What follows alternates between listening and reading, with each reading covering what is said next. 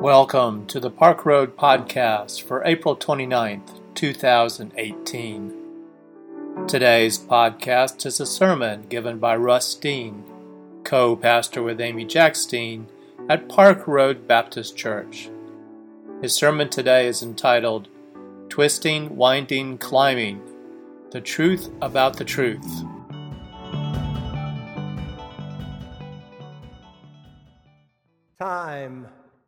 Like an ever rolling stream, soon bears us all away. We fly forgotten as a dream fades at the opening day. As I look out across this sea of faces, after 18 years and 175 funerals, it's hard to remember what you looked like when we arrived as your pastors. I was just sitting here, and there are only a few little spots where you were here 18 years ago. Bill Broom and Jack Cox are gone from the right side by the window, and Matt Cameron from her perch down front. Jane and J.L. Boyd no longer smile at me from my left side over here. And many of you have never met Al and Eileen Wilson, who never missed a single Sunday. George and Mary and Chet are gone from the choir. The list just goes on and on. Jerry and Rachel Gerald and Keith and Rosella Starnes and Dot Austin and Byron Hamrick and Kay Solomon. On Easter Sunday morning, our older son was sitting down front with the instrumentalist, so he got a good look at all of your faces. At lunch, Jackson said, Who are all those people? It was interesting to hear this familiar gripe from our son, who's only been gone for two and a half years. He was missing many of the familiar faces and has not yet had the privilege of meeting many of the new, now familiar faces. Time, like an ever rolling stream, soon bears us all away. One of those now missing is Sarah Eggleston whose always willing fingers and creative eye were so capable of making visions for worship banners into reality. You see one here and one behind me. Beauty just followed Sarah. Her house was beautiful, and the centerpiece was her sewing room. Six or seven different machines dotted the countertops. Cloth was stacked everywhere, along with patterns and spools of thread and ribbons and sewing gadgets galore. Just before they married, Sarah said she told Nelson Eggleston that she traded sewing machines like some men trade cars. Get used to it. the back of Sarah's home was just as beautiful. Manicured garden there, lush ferns flourished in the shade of flowering trees. A little waterfall splashed and tumbled down a peace inducing cascade of stones into a small fish pond. Lily pads floated on the surface. Just in front of that pond, a wooden trellis covered her patio. Wisteria vines wound around the vertical supports and then ran wild overhead. Many years old, each vine was six or eight inches in diameter at the base. They had been trained up those posts, but were set free at the top to completely shade the patio. That springtime patio was spectacular, a cathedral of flowing beauty. When the wisteria bloomed, the flowers hung through that trellis like, like ripe grapes lush in all their lavender glory. Now, wisteria is regarded as a menace. It's something like kudzu disguised in royal splendor. And Sarah agreed that all that beauty did require a lot of care. I think she told me that in the growing season you could measure as much as a foot of growth a day. That sounds crazy, but I think that's what she told me. Her lawn crew climbed every single week on the roof to keep that, that vine from overtaking the entire house. I thought of Sarah's wisteria vine when I read this morning's gospel text. Jesus as the true vine. And as is often the case when I open the Bible, something new spoke to me, especially as it is framed in the current culture war with evangelical Christianity enmeshing its message with the reigning political party. Christianity is an absolute truth, a rock solid foundation, static, unchanged, and unchanging. Setting the terms of that culture war, the Christian right seeks to return us to the values they say we have lost. We need to go back we took God out of the women's clinic. We took God out of the schools. We took God out of marriage. We took God out of border security. We need to go back to America like it used to be, to America when Christianity was really Christianity. Don't you remember that day? We need to go back. But John says, and I hope you will let this strike you with the breathtakingly radical theology that can be inferred from it. Jesus is not in our past. Jesus is not an absolute. Jesus is not unchanging truth from our past. Jesus isn't a root, to extend this metaphor, dug in, fixed, standing his ground. Jesus is a vine. If we care to trust this most symbolic gospel, Jesus is a vine, twisting and winding and climbing. Now, to be sure, no evangelical pastor in the world is preaching this text this way this morning. I can assure you of that. But I dare you to listen to this ancient wisdom with ears that are willing to hear new truth. Jesus is truth, but the truth is not behind us, not now, not never. Like that spectacular wisteria, the vision and passion of Jesus long to run wild in our hearts and across our land. His truth is beautiful and uncontrollable. Jesus' truth provides comforting shade, rest for the weary, but it is also a never ending challenge. The best selling book called The Shack features one scene in which the Jesus figure engages the protagonist who is struggling with the death of his child. How is Christianity supposed to fit into his broken life? Jesus speaks about the breadth of Christianity, but that grieving, cynical father does not understand. So, you're saying that all paths lead up the same mountain? No, says Jesus, who is always as hard to pin down as a growing wisteria vine. Most paths lead nowhere at all. What I am saying to you is that I will join you on any path you choose to walk. Maybe the problem with Christianity today, the reason so many people see it as antiquated and outmoded, a relic of the past, is that it is antiquated and outmoded, a relic of the past, as it is often presented. Let's go back. Let's make it like it used to be. Let's make Christianity great again.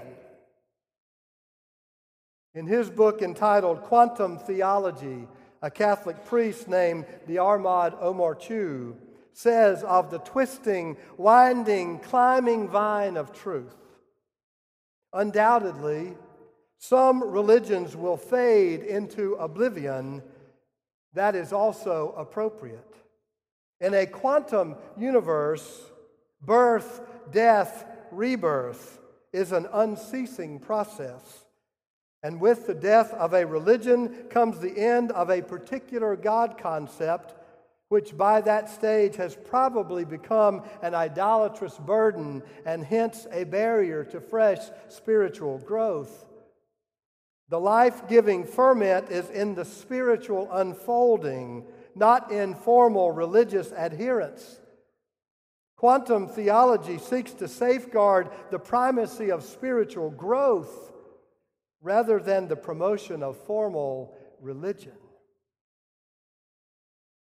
Maybe Jesus is a vine.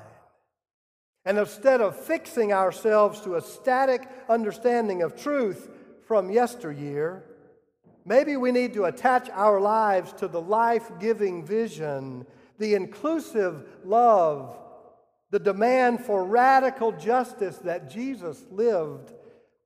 And maybe we ought to be as open to understand changing norms constantly changing norms. Maybe we ought to be as open to that as Jesus was open to changing those norms.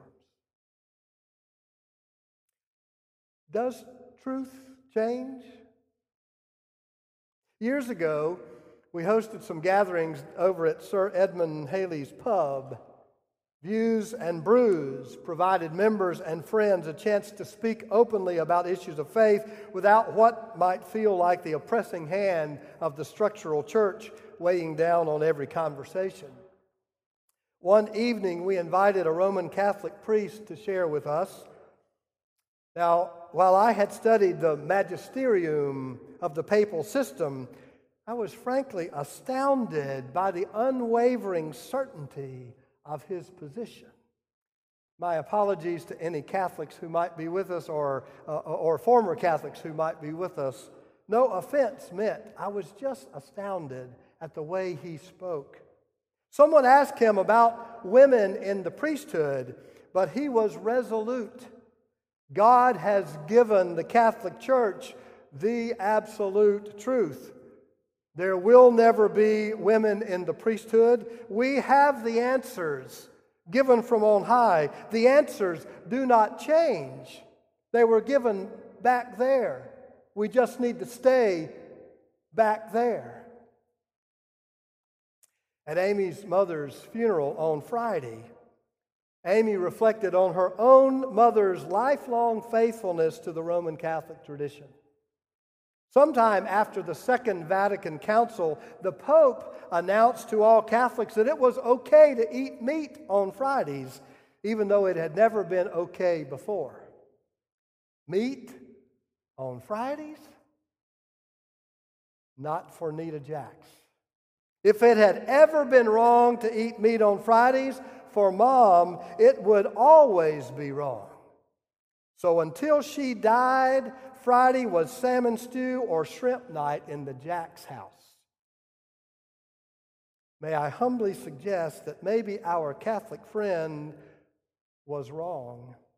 What once was truth in the Roman Catholic Church is no longer absolute, except for my mother in law. I guess you could argue over this philosophically.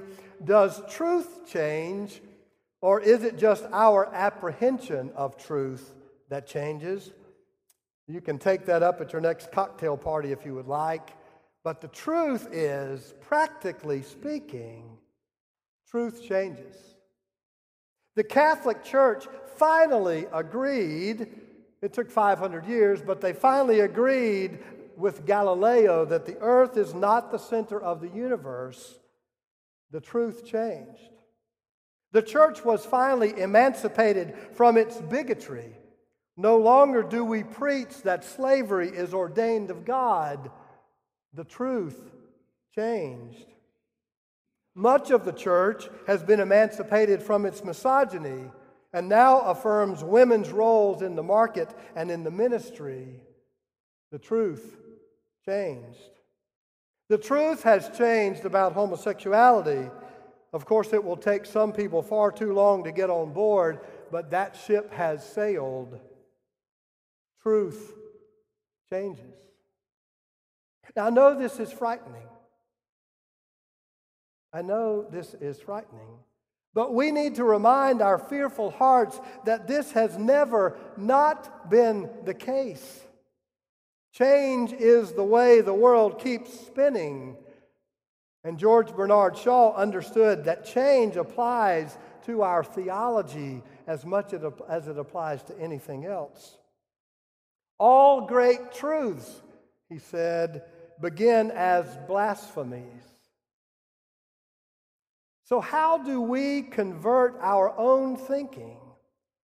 Move from ideas as blasphemies to those same ideas as new truth. Christianity says we look to Jesus, grafting ourselves not on something behind us, grafting ourselves into that vine, twisting, winding, climbing, always toward truth, always in love. Later in John's gospel, he tells us that the Spirit will lead you into all truth. It's a future tense. Will lead you into all truth. That task is not accomplished. The full truth is still in front of us. The church looks nothing today like it did 500 years ago which looked nothing like it did 500 years before that, which looked nothing like it did 500 years before that. And the church looks nothing today like it will look in 500 years, even 50 years, maybe even five years from now. I do not know where the Spirit is leading us, but I believe the words and witness the life and love of Jesus are a vibrant source that have the power to keep us connected to one another and to keep us growing together, stretching toward the light, which is God. Twisting, winding, climbing. As individuals, as a local church, as the church, as the human race, let us pray for the courage to grow with Jesus into all truth. May it be so.